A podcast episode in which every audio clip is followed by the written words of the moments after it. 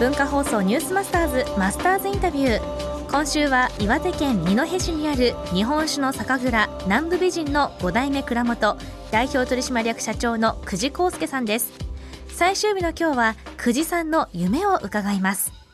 実は人生をかけて追い求めてる夢っていうのがありまして何でしょう？それは世界中で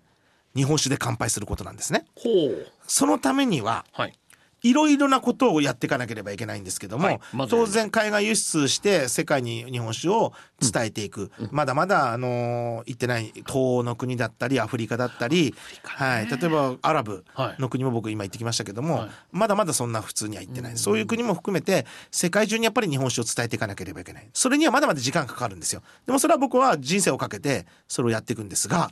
でも目の前に世界中の人がこの国に集まる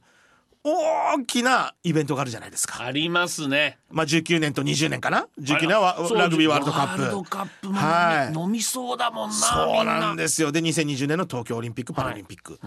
ここで寿司を食べたい和食を食べたいよっていう人は相当いると思う。そしてさらにやっぱり日本酒を飲みたいっていう人たちがアンケートを取ったらやっぱり多いんですよ、でもじゃあそういう方々を今おもてなし日本酒でちゃんともてなせてるかっていうと、なかなかそこは難しい。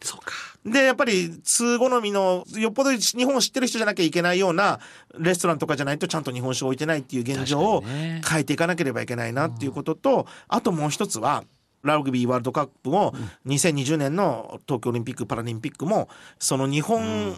政府が主催するとか、はい。まあ、なんとかの団体が主催するっていうパーティーがそこら中であるわけですよ。でもその時に必ず日本酒で僕は乾杯してもらいたいけどもその時にパーティーの時って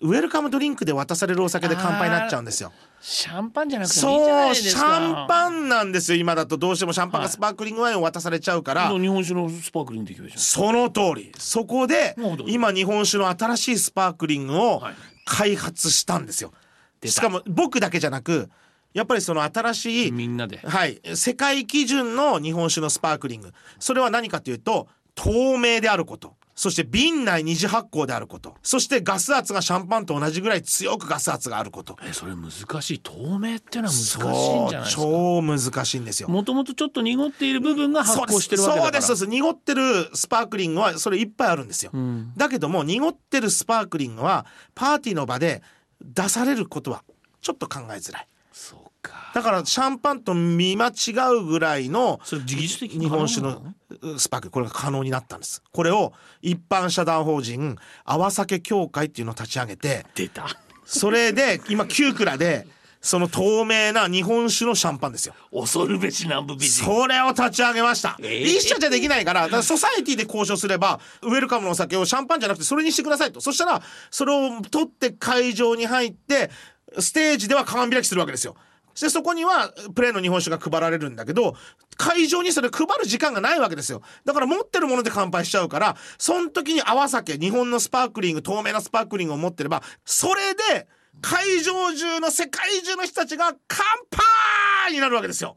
これこそ世界中で日本酒で乾杯。それを目指すために今、一生懸命この泡酒協会というところで交渉をしてやってます。ぜひ。ということでございます、はい、お願いします。南部美人5代目久慈社長いかがでしたでしょうか？まあお父さんと喧嘩をして、までもこの蔵元を変えていこう日本酒で世界中で乾杯のいわゆる乾杯師にもしてしまおうという野心。